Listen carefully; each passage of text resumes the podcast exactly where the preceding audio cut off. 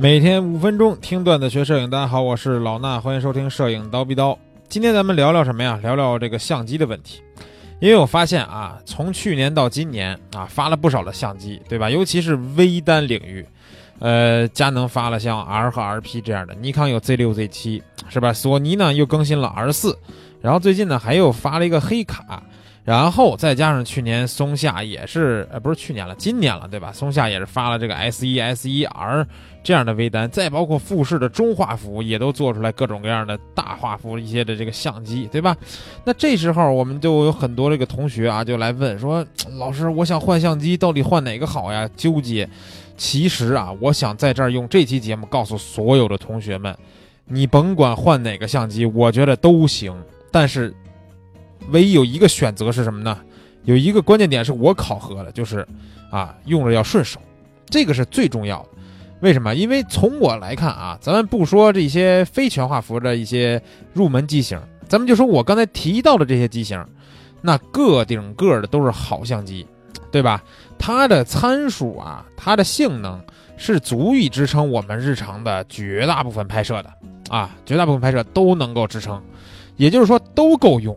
但是呢，在都够用的情况下，每一家又有自己的长处，对吧？你比如说，有的相机对焦点特别多啊，有的相机呢高感特别好，有的相机呢宽容度又比较强，啊，有的相机呢防抖比较好，对吧？你在选择这些东西的时候呢，可能是你一个要换相机的点，但其实都没有顺手重要。拿我自己来说啊，当年刚买相机的入坑血泪史也讲过，对吧？刚买相机的时候买的就是佳能的残幅相机啊，APS 杠 C 吧，咱别说残幅了，听着齁难受。然后呢，买了这个相机以后呢，我就用上佳能了。那我作为一个佳能用户，我当然用佳能顺手啊，所以后来换全画幅也就换的五 D 二。我当时根本都没有在任何纠结过，说我是不是要换一个尼康的相机啊，还是换一个什么的相机？因为我觉得我用这玩意儿顺手啊，对吧？它的这个操作界面，包括这菜单儿。啊，还有整个这个按钮的布局，我觉得这这这就是这个舒东西我用着舒服，所以我就换了，换了五 D 二。那后来五 D 二再再升级的时候，那肯定没得说了，五 D 三呀，对吧？这两个机型从整体来说啊，外观上还是比较类似的。然后从五 D 三再到五 D 四再到 EOS R，所有的相机我用起来都觉得这个东西它是顺手的。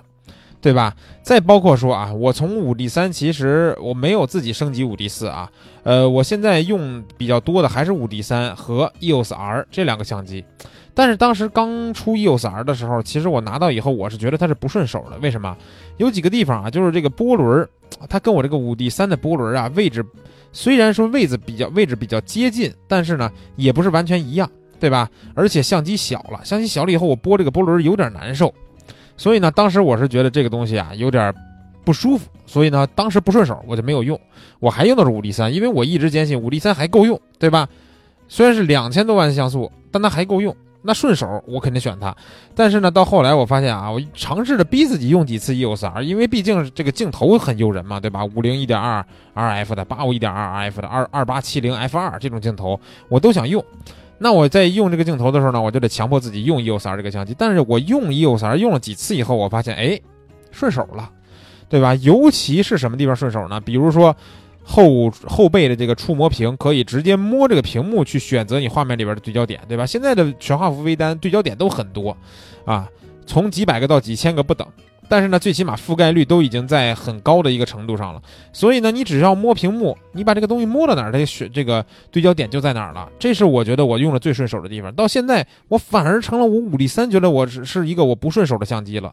怎么讲呢？就是呃，传统的单反相机，它在换这个触摸屏的时候啊，五 D 四我我没没怎么用过啊，只是去拍过一两次。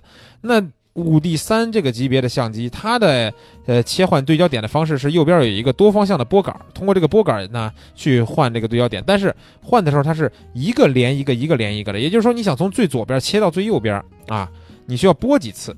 当然，那只是几十个对焦点，对吧？那如果是几百个、上千个对焦点的话，这么拨肯定不靠谱了。所以说，我现在摸这个触摸屏的对焦方式已经让我觉得非常舒服了。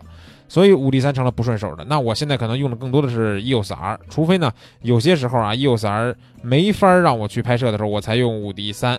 也就是说，有时候我可能，比如说我前一阵拍那个活动，我没有那个就是转接环，EF 转接环不在我这儿，然后呢 RF 卡口的镜头又没有合适的在手边，所以这时候我还必须用回 EF 卡口的五 D 三。所以你看啊，包括像现在我用惯了 EOS R 上面它这个镜头上面那个呃叫控制环，对吧？我把它设成感光度，那现在光圈、快门、感光度我都可以通过三个呃。不用再通过协助按键再去拨波轮调整的这种单独的波轮就能控制了，那我觉得就很舒服。所以呢，我通过这样一种方式熟悉了这个东西以后，我觉得哎还是很舒服的。但是你说，比如说我用五 D 三，我转微单的这个过程中，对吧？我用了一个尼康的 Z 七，可以吗？当然可以，因为我觉得也是可以适应的啊，也是可以适应，只不过适应的时间较长。但是还有一点是可能我不会换的一个原因，包括像索尼的 R 三，对吧？为什么我不用索尼？索尼这个机器好不好，大家都知道，对吧？但是呢，它的菜单儿。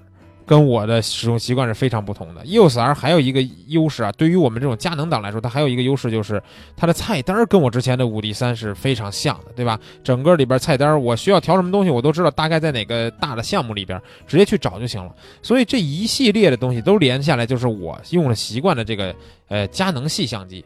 那你如果用习惯一个尼康系相机，那你肯定也习惯不了我们这种佳能的东西，对吧？你如果说刚开始就是玩索尼的。